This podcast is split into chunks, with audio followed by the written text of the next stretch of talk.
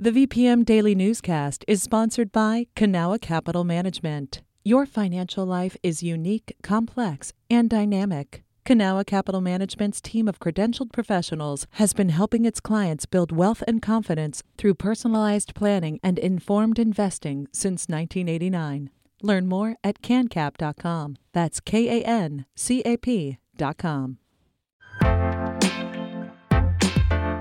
You're listening to the VPM Daily Newscast, the recap of today's top stories in Central Virginia.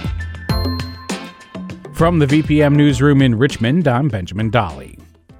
Tonight, Richmond City Council members are going to be briefed on an ongoing controversy regarding police transparency. Council members and the public have been demanding more details about a press conference in July where Richmond Police Chief Gerald Smith said police foiled a mass shooting attempt at the Dogwood Dell Amphitheater but later it emerged that there was little or no evidence connecting two men to an attack at that location. Police accountability is also on this month's City Council agenda. New legislation for a civilian review board will be introduced next week. Johanse Whitaker is a community organizer with the Legal Aid Justice Center.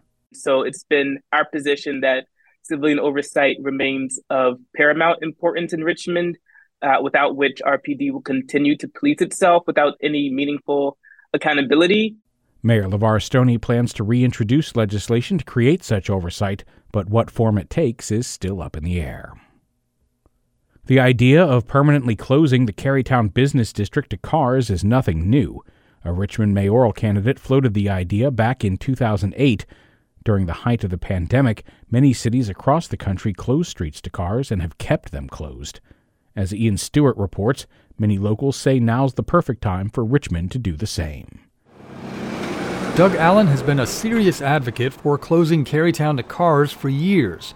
To add fuel to the idea, he created t shirts with the slogan, Cars Ruin Carytown, to wear at this year's Watermelon Festival. When you see something like the Watermelon Festival, where you just see how usable and how accessible it is when there's not a bunch of cars just streaming through the neighborhood. According to the Virginia Department of Transportation, more than 7,000 cars drive down Cary Street daily. Jim Bland, the owner of Plan 9 Records, says he's torn by the idea because many of his customers park close by to bring in stacks of records to sell. I just think we got to figure out the parking enough to where people are comfortable with how far away they park. Members of the Carytown Merchants Association told VPM News there's a lot of issues to address before any permanent closure could happen.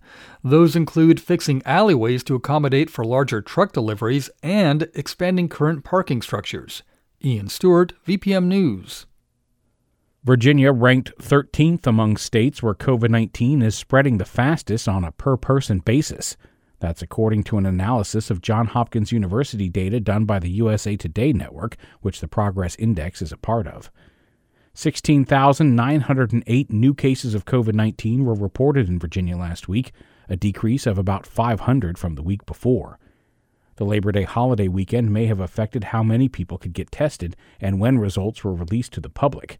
USA Today says this could impact the week to week comparison as well. The Richmond and Henrico Health Districts will begin offering the new COVID 19 booster shots at its vaccination clinic on September 14th. Everyone 12 years and older is eligible for the new Pfizer shot, and people 18 and older can get the new Moderna booster. Health officials say the new bivalent vaccines offer broader protection against the newer variants of COVID 19.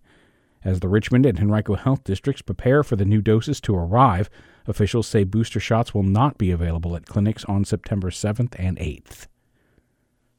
Virginia State University saw a more than 28% jump in applications between 2019 and 2020. It's part of a larger trend among historically black colleges and universities. Ryan Murphy from partner station WHRO has the story. Kaseya Harris says Hampton University felt like home. She was among the hundreds of freshmen moving into their dorms at the end of August.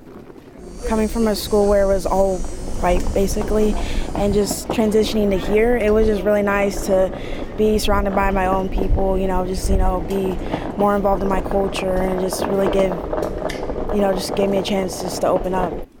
In the mid 1970s, 18% of all black college students attended HBCUs.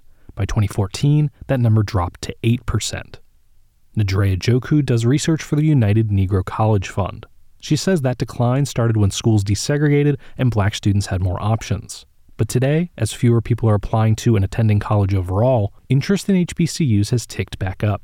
Whenever there's doubt on the future of our community in America, we're kind of rattled or shaken. We always turn back to what we know, and we've known HBCUs. Between 2010 and 2020, applications to HBCUs increased 30%. That was Ryan Murphy reporting. This has been the VPM Daily Newscast. Some of these stories may have changed since the newscast was recorded. You can stay connected to what matters by heading to vpm.org slash news or follow us on Facebook, Twitter, and Instagram at myvpm.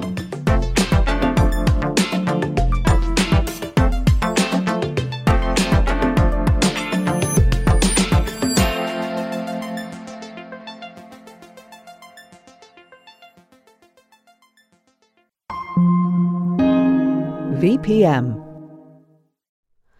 Hi, it's Terry Gross, the host of Fresh Air. We bring you in depth, long form interviews with actors, directors, musicians, authors, journalists, and more. Listen to our Peabody Award winning Fresh Air podcast from WHYY and NPR.